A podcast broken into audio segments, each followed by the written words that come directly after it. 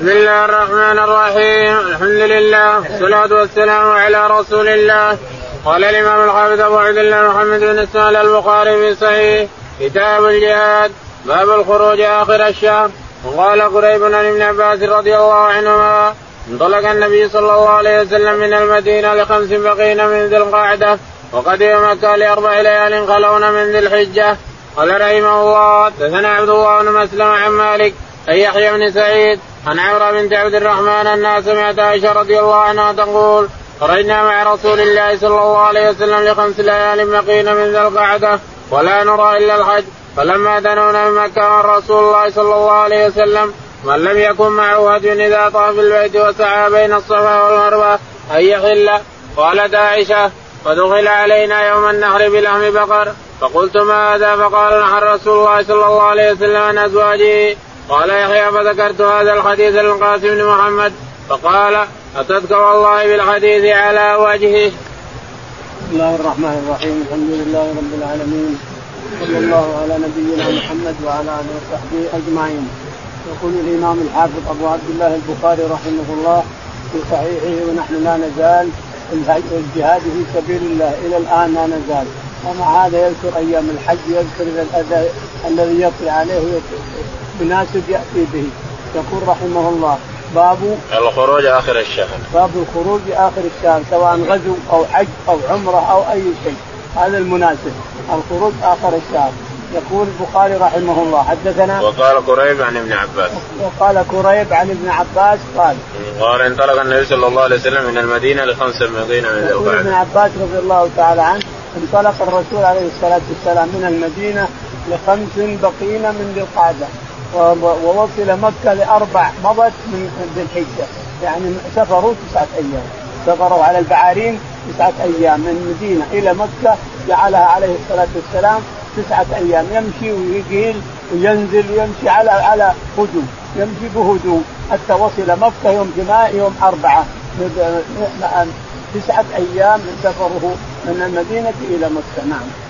قال حدثنا عبد الله بن مسلمة. يقول البخاري حدثنا عبد الله بن مسلمة قال حدثنا مالك مالك قال حدثنا يحيى بن سعيد الانصاري قال عن عمرة بنت عبد الرحمن عن عائشة عبد الرحمن عن عائشة رضي الله تعالى عنها قالت خرجنا مع رسول الله صلى الله عليه وسلم لخمس ليال بقين من ذي القعدة. تقول خرجنا مع الرسول عليه الصلاة والسلام في ذي الحجة، يريدون حجة الوداع، حج الرسول حجة الوداع، خرجوا مع الرسول عليه الصلاة والسلام بخمس بقين من ذي القعدة ووصل المدينة لأربع أربع من ذي الحجة، يعني سفره تسعة أيام من المدينة إلى مكة عليه الصلاة والسلام. نعم. ولا نرى إلا الحج. تقول عائشة ولا نرى إلا الحج، هذه حجة الوداع، ما نرى إلا أنه, أنه الحج، ما نرى عمره ولا شيء، لأن العرب ما كانوا يعتمرون في الحج، إنما يعتمرون في سفر، إذا إذا خرج سفر وبرأ الدبر حلت العمرة لمن اعتمر، لكن الرسول عليه الصلاة والسلام ربنا أنزل عليه أن العمرة في أي وقت، أي وقت تريد تعتمر اعتمر، لأن يعني مكة الكعبة لازم لها عمار طول السنة، لها عمار الليل والنهار، الناس يطوفون مثل الكعبة، الكعبة لها عمار واللي يطوفوا في بيت العتيق. تقول عائشة رضي الله تعالى لا نرى إلا الحج، لكن لما وصلوا مكة ما الذي حصل؟ نعم. فلما دنونا مكة مر رسول الله صلى الله عليه وسلم من لم يكن معه هدي إذا طاف البيت وسعى بين الصفا والمروة يحل. تقول لما دنونا من مكة، وحديث جابر رضي الله عنه ما قال لأحد شيء حتى وصل المروة، حتى طاف وسعى، لما وطئ طاف وسعى هو عليه الصلاة والسلام، بقي على إحرامه وأمر الناس أن يحلوا على المروة. يعني عائشة رضي الله عنها ما تنقل أشياء، لكن جابر أوثق، جابر معه وينظر إلى ما يفعل هو.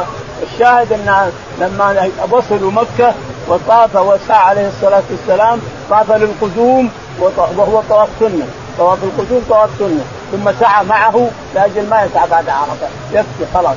إذا طفت للقدوم الإنسان وأنت آفاقي طفت للقدوم سعيت معه مع تسعى مرة ثانية، لأن السعي أما بعد بعد سنة أو بعد واجب أو بعد ركن، السعي لابد أن يكون بعد سنة، بعد طواف سنة أو بعد طواف واجب أو بعد طواف ركن خلاص. وأما إذا سعيت ولم تطف أو الطواف ما هو شيء ما يصح الشاهد.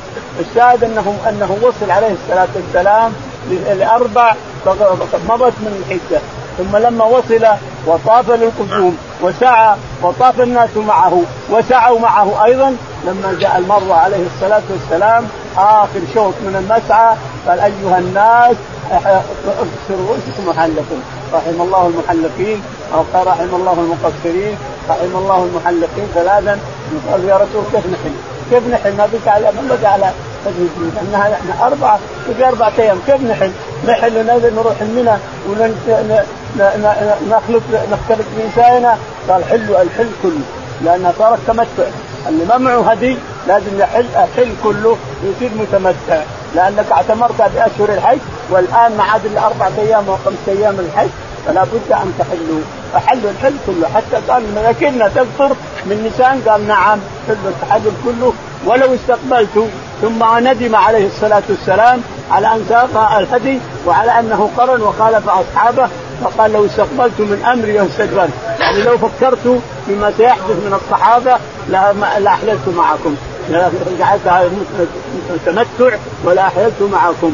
ولهذا الإمام أحمد رحمه الله يقول أفضل التمتعات أفضل الأنساك التمتع، لأن الرسول عليه الصلاة والسلام تمنى لو كان تمتع مع أصحابه. بعدها القران هذا مذهب مالك، بعدها الإفراد مذهب حنيفة والشافعي إلى آخره. الشاهد يقول أحلوا أحلوا التحلل كله بعدما تركوا وبعدما راجعوا راجعوا راجعوا التحلل التحلل كله، فصارت متعة صارت تمتع. بقي عليه الصلاة والسلام على على إحرامه لأنه ساق ثلاثة وستين بدنة، وبقي طلحة لأنه ساق هدي، وبقي الأغنياء من الصحابة الذين سادوا الهدي معهم بقوا على إحرام إلى يوم النحر، وأما البقية كلها حلت، كل البقية نساء ورجال حلوا وصارت متمتع إلى آخره. حتى قالت سراقة بن مالك ألنا يا رسول الله المتعة لنا ولا الأبد؟ قال الأبد الأبد. قال يحيى فذكرت الحديث عن للقاسم بن محمد فقال أتت والله بن يقول يحيى الأنصاري فذكرت الحديث عن القاسم بن محمد الفقيه فقال أتتك بالحديث على وجهه عائشة رضي الله عنها. باب الخروج في رمضان. قال رحمه الله حدثنا علي بن عبد الله قال حدثنا سفيان قال حدثنا الزهري عن عبيد الله عن ابن عباس رضي الله عنهما قال خرج النبي صلى الله عليه وسلم في رمضان فصام حتى بلغ الكتف أفطر. قال سفيان قال الزهري برني عبيد الله عن ابن عباس وساق الحديث. يقول البخاري رحمه الله باب الخروج في رمضان، يعني الإنسان مسافر في رمضان يخرج في رمضان يصير مسافر، والأفضل الإفطار كما مضى في الليلة الماضية أن الرسول عليه الصلاة والسلام رأى الصوام ناموا وتعبانين ورأى المفطرين جابوا الحطب وبنوا الخيام وشبوا النيران، فقال ذهب المفطرون اليوم بالأجر كله، المفطرون اليوم ذهبوا بالأجر كله. الصائم نام رمى بنفسه نام، وهذول يشتغلون بنوا الخيام وحطبوا الحطب وشبوا النيران وأوقدوا القدور وطبخوا الطعام، فذهب المفطرون اليوم بالأجر كله. يرى بعض العلماء أو كثير منهم أن الإفطار في رمضان في السفر أفضل، سواء في رمضان في رمضان الإفطار في رمضان في السفر أفضل. يقول البخاري رحمه الله حدثنا علي بن عبد الله علي بن عبد الله قال حدثنا سفيان بن عيينة سفيان بن عيينة قال حدثنا الزهري الزهري قال عن عبيد الله بن عبد الله عن عبيد الله بن مسعود قال عن ابن عباس عن ابن عباس رضي الله عنهما قال خرج النبي صلى الله عليه وسلم في رمضان فصام حتى بلغ الكتف. يقول ابن عباس خرج النبي عليه الصلاة والسلام في رمضان فصام حتى بلغ الكتف. القديد والقديد قبر مستورة، لقيت مستورة الإنسان عندها بير وراها بالوادي يسمى القديد. إذا بلغت القديد فأحرم، يقول كنت إذا ما لم توازن إنك تبلغ القديد إلى آخره. الشاهد على طريق المدينة قبر مستورة. نعم بلغ القديد فأفطر عليه الصلاة والسلام. نعم باب التوديع. وقال ابن عمر أخبرني عن السفر فتح مكة يجوز يجوز أنه طلع من المدينة لرمضان وهو صائم ثم أفطر، لأنه فتح مكة، لأن فتح مكة صار في رمضان سبعة عشر رمضان فتحت مكة، سبعة عشر رمضان فتح الرسول عليه الصلاة والسلام مكة. نعم باب التوديع. وقال ابن وابن أخبرني عمرو عن بكير عن سليمان بن يسار عن أبي هريرة رضي الله عنه أنه قال بعثنا رسول الله صلى الله عليه وسلم ببعث وقال لنا إن لقيتم فلانا وفلانا لرجلين من قريش سماهما فحرقوهما بالنار. قال ثم أتينا نودعه إن أردنا الخروج فقال إني كنت أمرتكم أن تحرقوا فلانا وفلانا بالنار وإن النار لا يعذب بها إلا الله فإن أخذتموهما فاقتلوهما. يقول البخاري رحمه الله باب التوديع.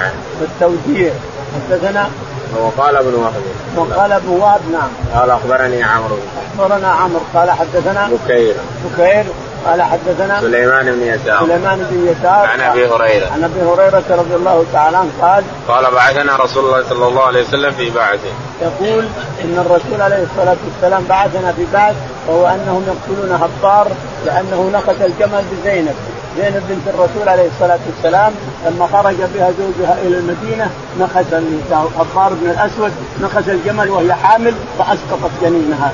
فقال لأبي هريرة وثلاثة معه اذهبوا لكن ما هو الأمير الأمير الحين يأتي اسمه غير أبو هريرة اذهبوا إلى مكة حمزة حمزة حمزة فاذهبوا إلى مكة فإذا وجدتم هفار بن الاسود والثاني نافع نافع اسمه نافع عظيم الثاني نافع إن وجدتموهما فأحرقوهما بالنار. لما مشيا وأراد أن يخرج من الغرفة دعاهما تعال تعال فجاءوا يقول هذا الوداع ودعنا الرسول جاء حتى ودعنا. يقول فقال إن قلت لكم كذا وكذا ولا يحرق بالنار إلا الله تعالى وتقدس لكن إن وجدتموهما الاثنين هذولا فاقتلوهما. بعثهما إلى مكة يتهمسان يستسان على مكة فإن وجدتم هذا وهذا فاقتلوهما والتحريق لرب العالمين. نعم. باب السمع الضال للإمام ما لم يأمر بمعصية. قال رحمه الله دثنا مسدد قال دثنا يحيى بن عبيد الله قال دثني نافع عن ابن عمر رضي الله عنهما عن النبي صلى الله عليه وسلم قال دثني محمد بن الصباح قال دثنا إسماعيل بن زكريا عن عبيد الله النافع عن ابن عمر رضي الله عنهما عن النبي صلى الله عليه وسلم قال السمع والطاعة حق ما لم يأمر بالمعصية فإن أمر بمعصية فلا سمع ولا طاعة. يقول البخاري رحمه الله باب السمع والطاعة لولي الأمر ما لم يعصي يأمر بمعصية فإن أمر بمعصية فلا سمع ولا طاعة لأنه لا سمع ولا طاعة إلا لله ورسوله لا سمع ولا طاعة إلا لله ورسوله. ولهذا قال تعالى أطيعوا الله وأطيعوا الرسول وأولي الحدث العامل. انظر ليش العامل؟ لأنك ما تطيعه إلا بشرط. الأمير ولي الأمر ما تطيعه إلا بشرط وهو أن يطيع الله أن يأمرك بطاعة. وأطيعوا الله بلا بلا مثنوية أطيعوا الرسول بلا مثنوية وأولي الأمر. حدث العامل وهو أطيعه لأنه لا بد من شرط لأن طاعة ولي الأمر بشرط وهو أن لا يأمر بمعصية فإن أمر بمعصية فلا سمع ولا طاعة. إذا أمر الناس بمعصية فلا سمع ولا طاعة ما يسمعون له ولا يطيعون. والمعصية كل ما كل منكر سواء صغير أو كبير. إذا أمر بشيء حرام حرمه الله ورسوله فهو معصية لا تطيعه. قال حدثنا مسدد قال حدثنا مسدد قال حدثنا يحيى بن سعيد يحيى بن سعيد القطان قال حدثنا عبيد الله بن عمر العمري عبيد الله بن عمر العمري عن نافع عن ابن عمر عن نافع عن ابن عمر ثم حول السنة ثم حول فقال حدثنا محمد بن الصباح حدثنا محمد بن الصباح قال حدثنا اسماعيل بن زكريا اسماعيل بن زكريا قال عن عبيد الله بن عمر عن عبيد الله بن عمر العمري قال عن نافع عن ابن عمر عن نافع عن ابن عمر قال النبي صلى الله عليه وسلم قال السمع والطاعة حق ما لم يأمر بالمعصية. النبي عليه الصلاة والسلام قال السمع والطاعة لولي الأمر حق إلا أن يأمر بمعصية فإذا أمر بمعصية فلا سمع ولا طاعة. ما لم يأمر بمعصية تطيعه الإنسان ما لم ما لم يأمر بمعصية فإذا أمر بمعصية فلا سمع ولا طاعة. يقاتل من وراء الإمام ويتقى به. قال رحمه الله دثنا أبو اليمان قال أخبرنا شيخ قال دثنا أبو الزناد إن الأعرج حدث أنه سمع أبا هريرة رضي الله عنه إنه سمع رسول الله صلى الله عليه وسلم يقول نحن الآخرون السابقون وبهذا الإسناد من أطاعني فقد أطاع الله ومن عصاني فقد عصى الله ومن يطيع الأمير فقد أطاعني. ومن يعص الأمير فقد عصاني، وإنما الإمام جنة يقاتل من ورائي ويتقى به، فإن مر بتقوى الله وعدله فإن له بذلك أجرا، وإن قال بغيره فإن عليه منه. يقول البخاري رحمه الله باب باب يقاتل من وراء الإمام يقاتل من وراء الإمام، يعني نقاتل من وراءه، يجلس ويرسل الجيوش يقاتل من وراء بلادنا. مثلا رأينا أن الجيوش بتغزو بلادنا والإمام يريد أن يجلس ويجيش الجيوش مثل ما فعل عمر رضي الله عنه، فالجيوش تخرج وقاتل عن الإمام وعن الدولة، وقاتل الجيوش وتخرج ولو بعيد وقاتل عن الدولة وعن الإمام. يقول حدثنا قال حدثنا أبو اليمان أبو اليمان قال حدثنا شعيب بن أبي حمزة شعيب بن أبي حمزة قال أنا بالزناد عن الأعرج أنا بالزناد عن الأعرج عن أبي هريرة رضي الله تعالى عنه النبي صلى الله عليه وسلم قال نحن الآخرون السابقون. النبي عليه الصلاة والسلام قال نحن الأولون الآخرون السابقون، نحن آخر الأمم ومع هذا نسبقهم في الآخرة إن شاء الله ونسبقهم بأعمالنا الصالحة. نحن الآخرون من الأمم لكن نحن السابقون في الآخرة وهو السابقون في أعمالنا الصالحة إلى آخره. قال قال وبهذا الإسناد قال من أطاعني فقد أطاع الله. وبهذا الإسناد قال من أطاعني فقد أطاع الله، ومن عصاني فقد عصى الله، ومن أطاعني فقد أطاع الأمير، ومن عصاني فقد عصى الأمير. وإنما الإمام جنة يقاتل من ورائه ويتقى به. وإنما الإمام جنة حصن، الإمام حصن جنة يقاتل من ورائه ويدافع عنه وعن الدولة التي هو أميره. فإن أمر بتقوى الله وعدل فإن له بذلك. فإن أمر بتقوى الله وعدل في الرعية فإن له أجر. بذلك أجرا. فإن له بذلك أجرا. وإن قال بغيره فإن عليه منه. وإن قال بغيره فإن, فإن عليه إثمه. كما ذكر الرسول اسم الأريسيين يعني العوام والفلاحين وغيرهم. باب البيعة في الحرب ألا يفروا. وقال بعضهم على الموت من قول الله تعالى لقد رضي الله عن المؤمنين إذ يبايعونك تحت الشجرة. قال رحمه الله دثنا موسى بن إسماعيل قال دثنا جويري عن نافع قال قال ابن عمر رضي الله عنهما فجعنا من العام المقبل فلما اجتمع منا اثنان على الشجرة التي بايعنا تحتها كانت رحمة من الله فسألت نافعا على أي شيء بايعتم على الموت قال لا بايعهم على الصبر. يقول البخاري رحمه الله باب البيعة في الأرض على لا يفروا. البيعة في الأرض على أن لا يفروا أو على أن يقاتلوا أو على الموت. سلف الصحابة بعضهم يقول بايعناه على النفر، جابر هكذا يقول، وسلمة بن أكثر يقول بايعناه على الموت حتى نموت، لا يعني الرسول تحت الشجرة إلى الموت. معنى هذا أن الإمام إذا خرج بالمسلمين يقاتل في سبيل الله وطلب منهم البيع على القتال فإنهم يبايعونه، أما على الموت أو على ألا يفروا جائز هذا وهذا.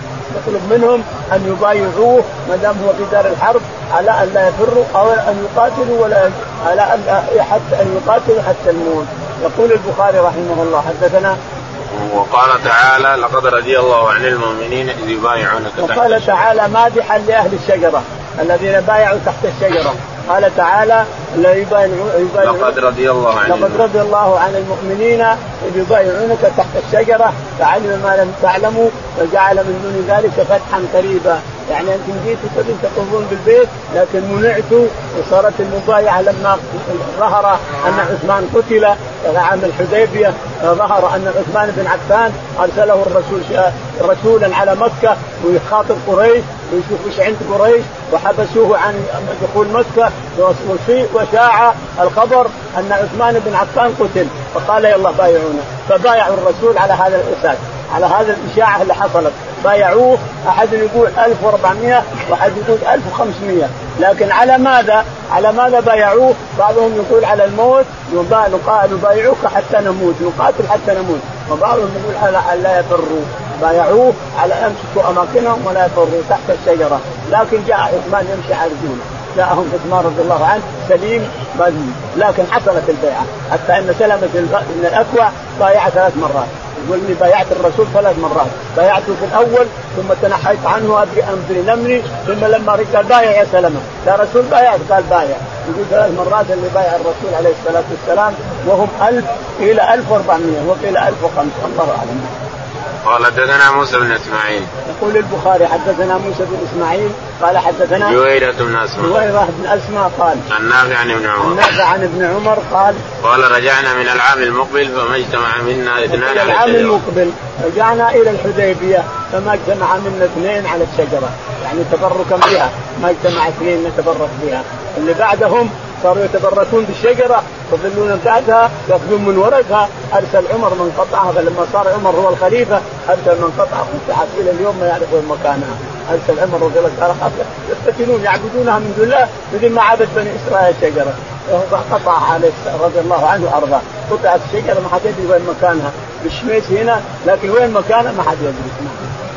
قال نافع قال الراوي عن نافع وسألت نافعا على أي شيء بايعهم على الموت قال لا بايعهم على الصبر. يقول سألت نافع على أي شيء بايعهم على الموت قال لا على بايعهم على الصبر على الصبر أن يصبروا ولا يفروا على أن لا يفروا.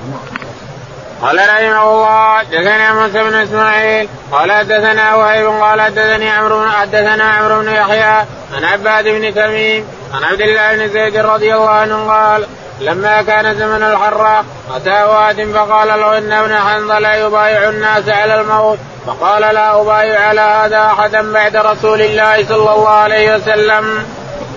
يقول البخاري رحمه الله حدثنا موسى بن اسماعيل موسى بن اسماعيل قال حدثنا وهيب بن خالد قال قال حدثنا عمرو بن يحيى عمرو بن يحيى قال حدثنا عباد بن تميم عباد بن تميم عن عمه المازني قال عبد الله بن زيد بن عاصم عبد الله بن زيد بن عاصم صاحب الوضوء قال أخبره وهو عم المازني قال أخبره أن فلان بن حنظلة أعمى الحرة لما أرسل يزيد بن ابن معاوية جيوش تفتح المدينة لم عيوا لا لا يبايعون أهل المدينة رفضوا يبايعون لما مات معاوية رفض أهل المدينة أن يبايعوا يزيد بن معاوية يقولون أحد يقول فاسق وأحد يقول كذا وأحد الله أعلم الشاهد أرسل لهم مسرف بن مسرف يسمونه مسرف بن قتيبة مع جيوش هائلة فصار الناس خرج الناس من المدينة يبايعون بن حنظلة أميرا عليهم عبد الرحمن بن حنظلة أميرا عليهم فلما خرجوا قال والله ما أبايع المازن عبد الله بن زيد بن عاصم قال ما أبايع على الموت إلا بعدما بايعت رسول الله ما بايع إلا رسول الله بايعت رسول الله على الموت فلا هذا مما يدل على أن الصحابة بايعوه على الموت بايعوا الرسول عليه الصلاة والسلام على الموت ما يبايع على الموت بعدما بايعت الرسول عليه الصلاة والسلام. رحمه الله دثنا المكي بن إبراهيم قال دثنا زيد بن أبي عبيد عن سلمة رضي الله عنه قال بايعت النبي صلى الله عليه وسلم ثم عدلت إلى ظل شجرة فلما خف الناس قال يا ابن الأكوع ألا تبايع قال قلت قد بايعت يا رسول الله قال وأيضا فبايعت الثانية فقلت له يا أبا مسلم على أي شيء كنتم تبايعون يومئذ قال على الموت. انظر حكمة الله تعالى وتقدم ربنا تعالى وتقدم نصر يزيد بن معاوية على أن العلماء يرون أنه فاسد ويرون أنه ليس ليس بمتقي مهنة تقوى يرون تمثل ببيت قد يخرج من الإسلام إن صح إن صح هذا البيت اللي تمثل به يخرجه من الإسلام يرون هذا كله ومع هذا نصر الله تعالى وتقدم يزيد والجيوش على على المهاجرين أو لا أبناء المهاجرين الأنصار ليه؟ لأنه لأنهم يعتبرون أنهم بغاة يعتبرون إمام معاوية رضي الله عنه يملك من الشرق إلى الغرب هو الخليفة ولما مات الخليفة وخلف ولده أولاد بايع الناس كلهم بايع العالم كلهم من الشرق إلى الغرب أنتم تخرجون على الإمام ليش اللي يخرج على الإمام ما ينصر ولهذا ابن الزبير هنا قتل هنا وصلب هنا لأنه خرج العيد على الإمام الذي بايعه المسلمون كافة فالإمام اللي بايعه المسلمون كافة ما يمكن يخرج عليه أحد ومن خرج فهو باغي ولا ينصر فهذا مسرف يسمونه مسرف مسرف وهو مسلم بن قتيبة مسرف هذا لما أتى إلى الحرة وبايع الناس بن حنظلة وتجهز الجيوش قاتلهم فقتل منهم مقتلة عظيمة واستباح المدينة ثلاثة أيام هذه النتيجة نعوذ بالله هذه نتيجة الخروج على الإمام هذه النتيجة استباح أباح المدينة للجيش ثلاثة أيام حتى حمل ثلاثة آلاف سكر إلى آخره هذا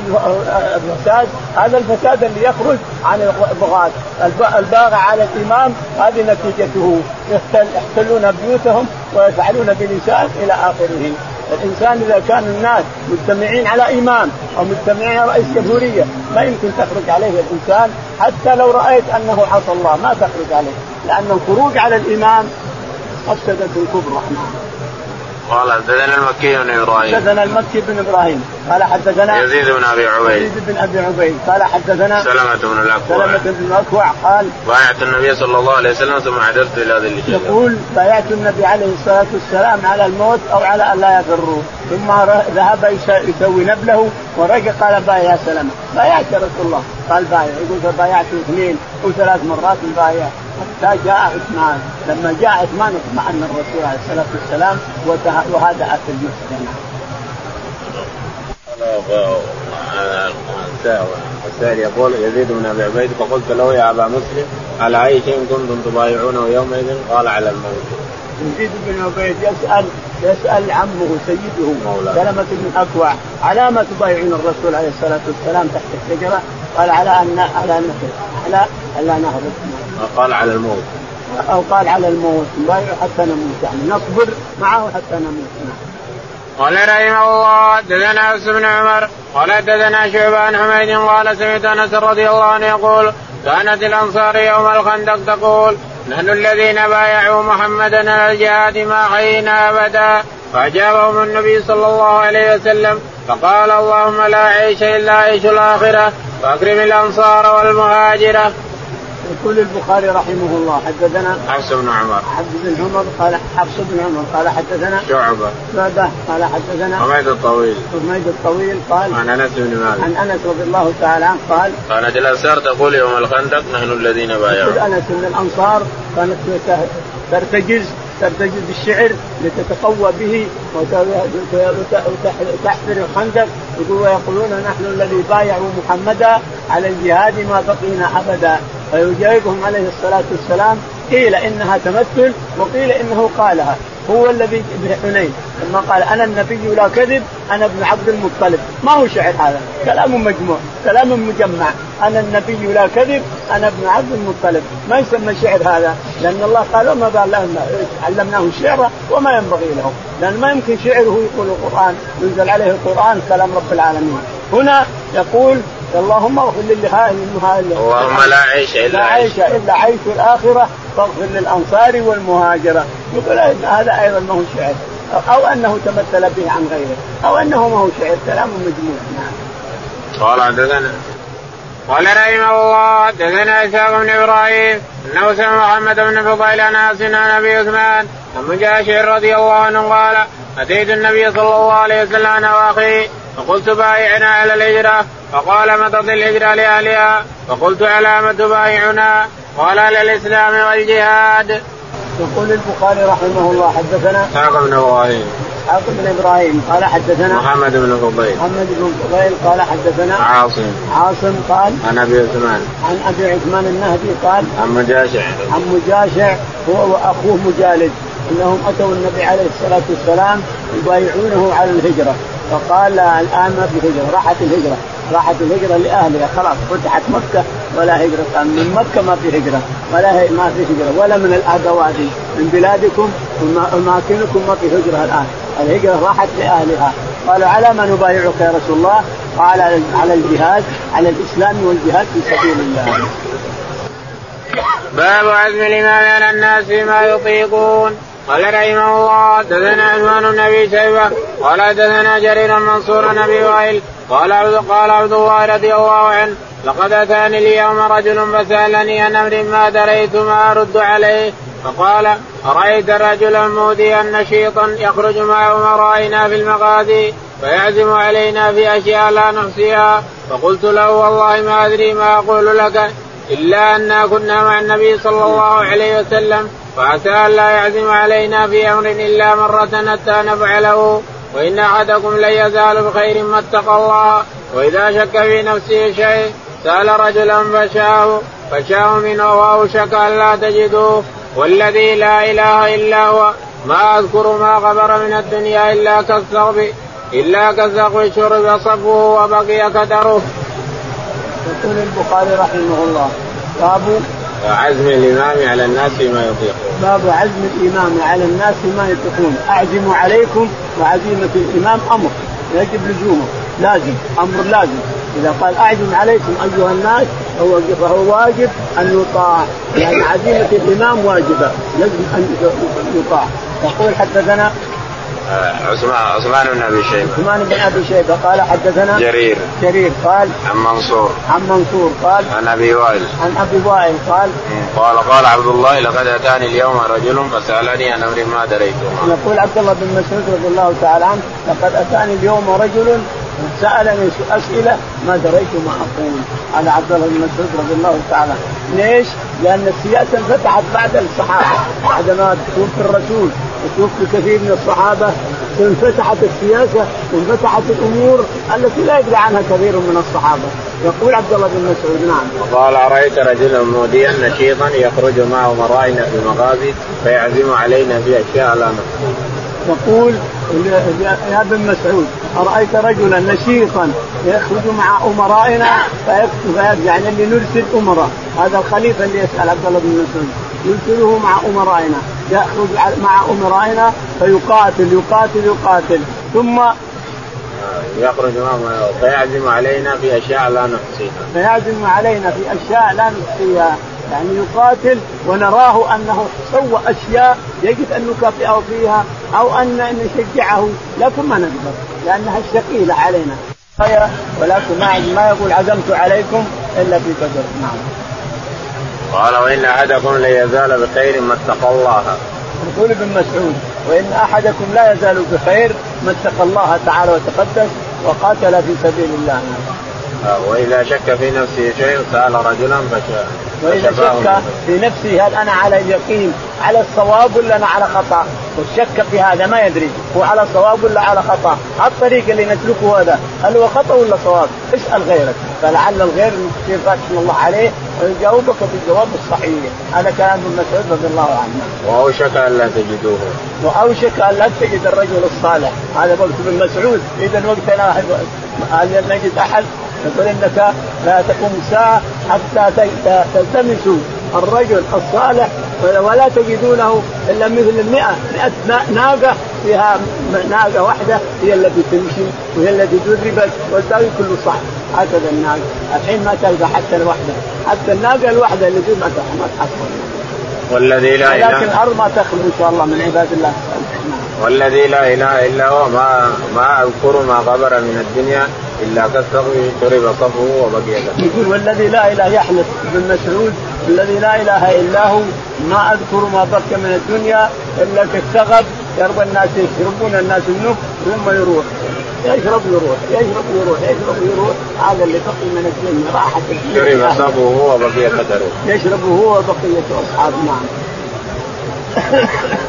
سقط قدير قدير من المطر يبقى بحفرة من الحفر يسمى سقط يسمى قدير.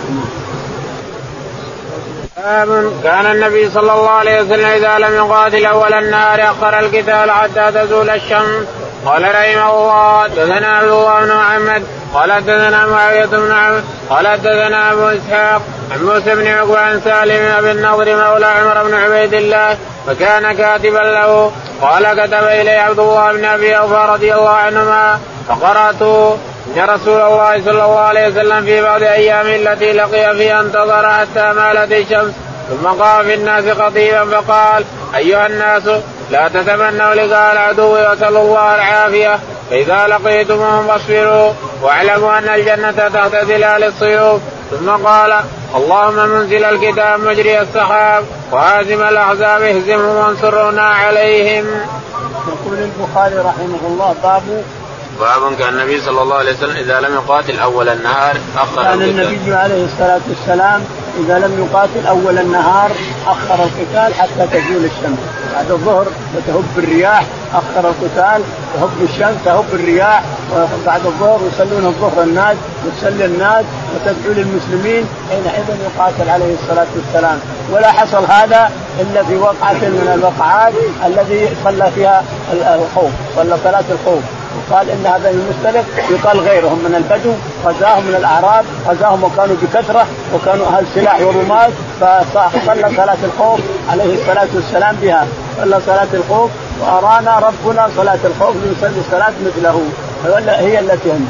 وكان عليه الصلاة والسلام إذا لم يقاتل أول النهار، لأن بورك في الأمة بورك لأمتي في بكورها في الصباح. كل شيء تشتغله في الإنسان وتريد أن يطرح الله لك البركة فيه، فذكر الصباح بورك لأمتي في بكورها. لكن لم يحصل أن يقاتل في أول النهار ويخرج لهم في أول النهار، فإنه يؤخر القتال حتى تهب الرياح، تزول الشمس الظهر ويصلي الظهر وتهب الرياح. وهكذا الصحابة رضي الله عنهم. النعمان بن مقرن رضي الله تعالى عنه قال: إني هزل لكم الراية، لكن ما أهزها وهو فيه نهوى، يقاتل رئيسا رئيس الأمير للجيوش النعمان بن مقرن، ومعه إخوانه السبعة، ومعه الراية هو الأمير. قال: إني هازل الراية، إذا هبت الرياح زالت الشمس وصلينا القصر، إني هازل لكم الراية واحدة مرة، فانظروا الراية كيف هزها فاستعدوا. ثم بعد ذلك إني هازل لكم الراية المرة الثانية، فكل واحد يركب فرسه ويركب بعيره ويسوي نضله ويسوي سيفه. ثم إني هازل الراية الثالثة وحامل فاحملوا. فعل هذا رضي الله عنه، ثم حمل، وأول قتيلهم أول من قتله من الشهداء رضي الله عنه، وأخذ الراية أخوه مازن بن القرن إلى آخره. فالشاهد أنه إذا ما قتل الرسول أول النهار أخر القتل القتال حتى تزول الشمس وحتى تهب الرياح. نعم.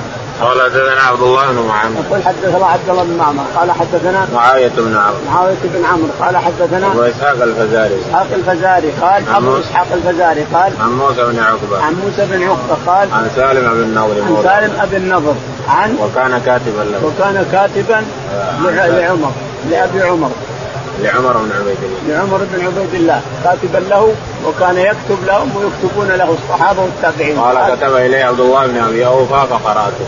نقول: كتب إليه عبد الله بن أبي أوفى الصحابي، كتب إلى هذا عبد الله بن أوفى بن أبي أوفى إلى سيده، يقول: فقرأته عليه. وفيه إن رسول الله صلى الله عليه وسلم في بعض أيام التي لقي فيها انتظر حتى ملك. يقول الرسول عليه الصلاة والسلام إنه في بعض أيامه انتظر القتال لا يهاجم الكفار حتى تزول الشمس، فإذا زالت الشمس وهبت الرياح هاجم الكفار. إذا ما هاجمهم من الصباح فإن يهاجمهم بعد الظهر. قال: ثم قام بالناس خطيبا فقال: أيها الناس، لا تتمنوا لقاء العدو وصلوا الله العافية. فقال: ثم قام بالناس خطيبا فقال: أيها الناس، لا تتمنوا لقاء العدو وسألوا الله العافية. نعم، لا تتمنى، لا تقول ليت نلقى العدو ونقاتل ونستشهد، لا تتمنى لقاء العدو واسأل الله العافية، لأنك ما تدري ما الذي يحدث، ما تدري لو يفر القوم وتفر معهم أنت، إذن تحويج كبيرة من كبائر الذنوب. لا تتمنوا لقاء العدو واسألوا الله العافية. فإذا لقيتموهم فاصبروا، إذا لقيتم العدو وجاءكم قضى وقدر فاصبروا لا تفرحوا. واعلموا أن الجنة تحت ظلال. واعلموا، هذا كلام الرسول عليه السلام كله. قال: واعلموا أن الجنة تحت ظلال السيوف، السيوف لا ظل لا حاجة. قال: ثم قال: اللهم منزل الكتاب ومجري السحاب. ثم قال تعالى، قال عليه الصلاة والسلام: اللهم منزل الكتاب وهاجم الأحزاب، يقرأ منزل ويقرأ منزل الكتاب، اللهم منزل الكتاب وهاجم الأحزاب ومجري السحاب, ومجري السحاب. اهزمهم وانصرنا عليهم. فنصره الله عليهم تعالى.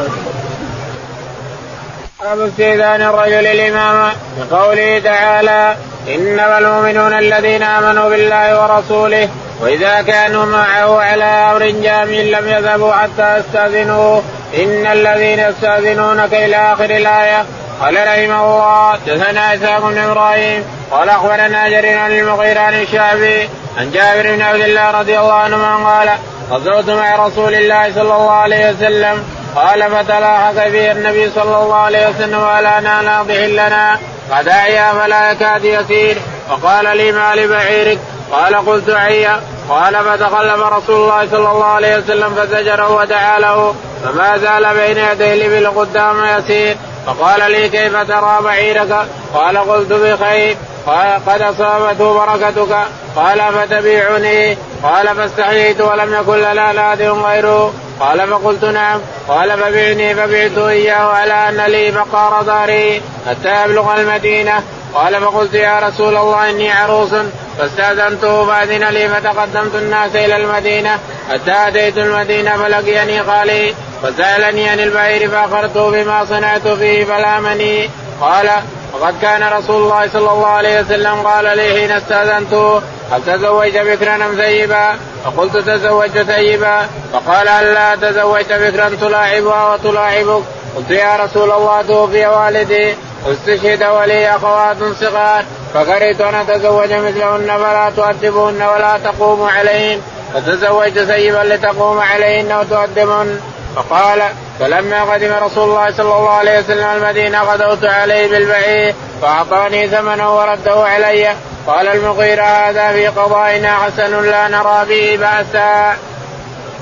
يقول البخاري رحمه الله باب استئذان الرجل الإمام باب استئذان الرجل الإمام لغرض صحيح لغرض صحيح أما المنافقون هم يستأذنونه لا لغرض وإنما يفرون من القتال يفرون لقلب ولا ما فيهم ما فيهم بلا ما فيهم بلا لكن يفروا عن الموقع عن الموقع مكان الوقعة عن القتال فرارا من القتال.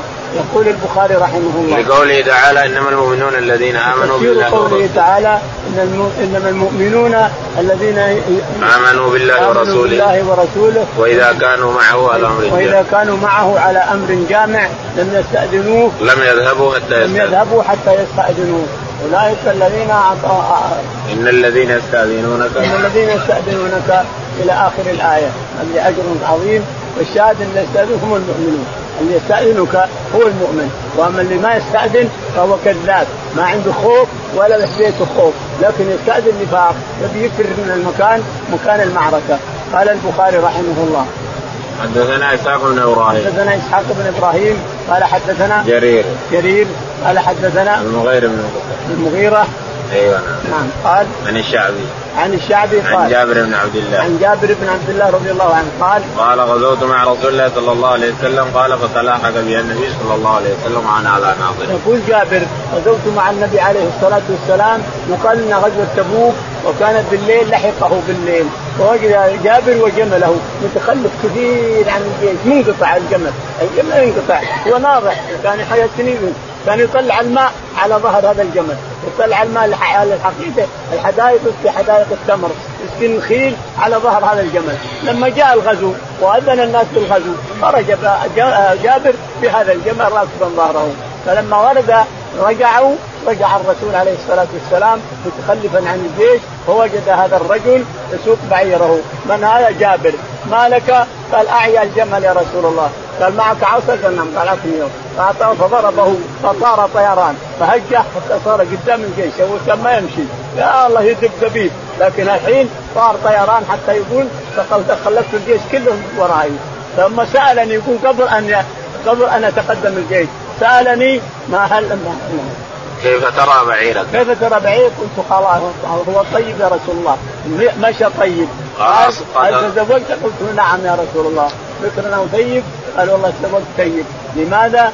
قال قلت يا رسول الله إن عبد الله بن حرام والدي مات قتل في أحد وترك لي سبع بنات كلهن أبكار ولا حببت أن أتي آتي بواحدة مثلهن يقومون يلعبون يتركون بيت يتركون أبني تزوجت ثيبا عشان لأجل لأجل أن تقوم بشغلهن وتقوم بخياطتهن ومسائلهن.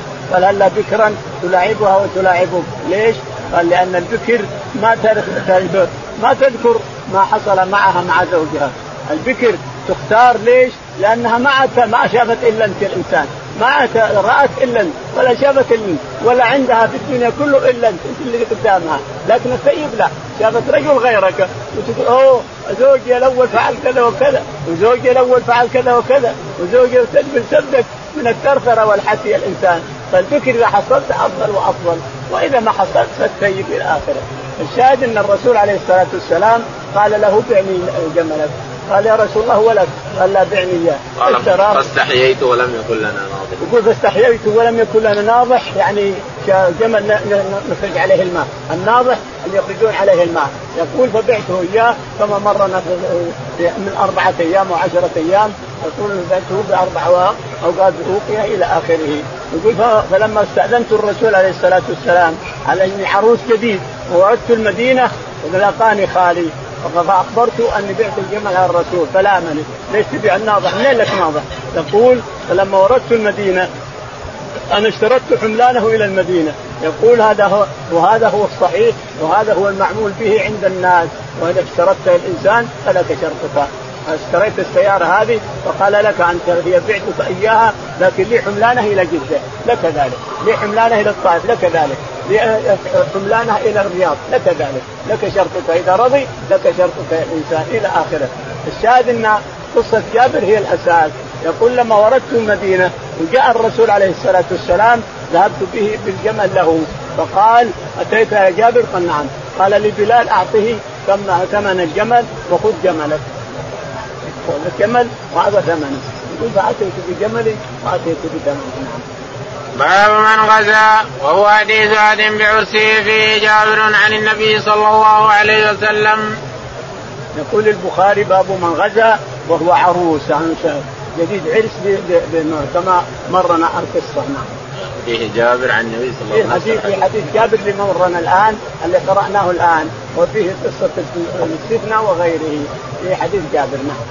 باب من اغتال الغزو بعد البناء فيه أبو هريرة عن النبي صلى الله عليه وسلم. باب من من اختار الغزو بعد البناء. باب من اختار الغزو بعد البناء بالمرأة العروس. اختار الغزو لما أعلن في الجهاد في سبيل الله كان أبو هريرة عريسا جديدا فخرج وترك المرأة، ترك العروس وقال جهاد في سبيل الله أحب إلي من المرأة، وأن يقتل شهيدا أحب إلي من العروس، فخرج وهو عروس لثلاث أيام. باب مبادرة الإمام عند الفزع. قال رحمه الله حدثنا مسدد قال حدثنا يحيى عن شعبة قال حدثني قتادة عن أنس بن مالك رضي الله عنه قال كان بالمدينة فزع فركب رسول الله صلى الله عليه وسلم فرسا لأبي طلحة فقال ما رأينا من شيء وإن وجدناه إلا بحرا. يقول البخاري رحمه الله باب مبادرة الإمام مبادرة الإمام بالفزع. سمع الرسول عليه الصلاة والسلام وسمع الصحابة صوت المزعج. يقول يجوز أن يكون صاعقة، يجوز أن يكون صوت شيء، يجوز أن يكون جبل، يجوز حجر طاح من فوق إلى آخره. الشاهد ركب الرسول عليه الصلاة والسلام فرس أبي طلحة وكانت تدب دبيب يلا تمشي يلا تمشي، فركبها الرسول عليه الصلاة والسلام عري كما مرنا وسار فيها وطاف المدينة بأسرها كلها ثم رجع والصحابة قد خرجوا من المدينة يريدون مقابلة هذا الصوت فقال ارجعوا ارجعوا لن تراعوا لن تراعوا وإن وجدنا الفرس لبحرا. بحر نعم لما ركبتها صارت بحر، والأول ما تقدر تمشي صارت بحر، صارت ما تسبق. لما ركبها الرسول عليه الصلاة والسلام صارت ما حد يسبقها من الخير إطلاقا. باب السرعة والركض في الفزع. قال رحمه الله حدثنا الفضل بن مسهل قال حدثنا حسين بن محمد قال حدثنا جرير بن حازم محمد عن أنس بن مالك رضي الله عنه قال فزع الناس فركب رسول الله صلى الله عليه وسلم فرسا لأبي طلحة بطيئا ثم خرج يركض وحده فركب الناس يركضون خلفه فقال لم تراعوا إنه لبحر فما سبق بعد ذلك اليوم. يقول البخاري مكرر حدثنا باب السرعة والركض في الفزع. باب السرعة والركض على الفرس. حدثنا الفضل بن سهل الفضل بن سهل قال حدثنا حسين بن محمد حسين بن محمد قال حدثنا جرير بن حازم جرير بن حازم قال عن محمد عن محمد بن سيرين قال عن أنس بن مالك عن أنس رضي الله تعالى عنه أن النبي عليه الصلاة والسلام سمعوه أهل المدينة صوتا مزعج في الليل آخر الليل، ما هي عادة يصير صوت آخر الليل. فركب فرس أبي طلحة، كان أبو طلحة قريب من بيته من قرابة بيت الرسول عليه الصلاة والسلام حوش، فأبطأ أبو طلحة حوش فأتى الرسول وركبها عري حط لها حبل في رأس وجهها ثم مشى، ثم ذهب عليه الصلاة والسلام يجريها فتجري جريان مثل الطير تطير طيران. وكانت أول يلا تجد دبيب ولا تمشي بعد، تجد دبيب ثم تقف يقول امشي يقول خليني ولا وقف اتركني ولا وقف، فمشى فيها عليه الصلاة والسلام ركبها ثم دار المدينة من بعيد من الحرة، دار المدينة بكاملها ثم رجع إلى الناس إلى الصحابة رضي الله عنهم قال ارجعوا ارجعوا لن تراعوا لن تراعوا وإن وجدنا فرسا بصلحة لن تسبونه وجدناه بحر. ما ركبه الرسول صار بحرا. يقول وكان بعد ذلك لا يسبق لا يجارى إطلاقا، يسبق الخيل كلها. باب الخروج في الفزع وحده. صلى الله عليه وسلم. يقول البخاري: باب الخروج من الفزع وحده. الرسول خرج وحده على فرس ابي طلحه رضي الله عنه، وجاء عليه الصلاه والسلام دار المدينه ورجع الحالف، دار المدينه بكاملها الحالف ورجع. قال: ارجعوا ولن تراعوا ولن ترجعوا، خلاص يعني انا كنت جاسوسكم وانا الذي خبرت لكم المدينه، ارجعوا لن تراعوا. ورجع الناس. الله أعلم. اللهم اهدنا فيمن هديت، وعافنا فيمن عافيت، وتولنا فيمن توليت، اللهم توفنا مسلمين وألحقنا بالصالحين يا رب العالمين.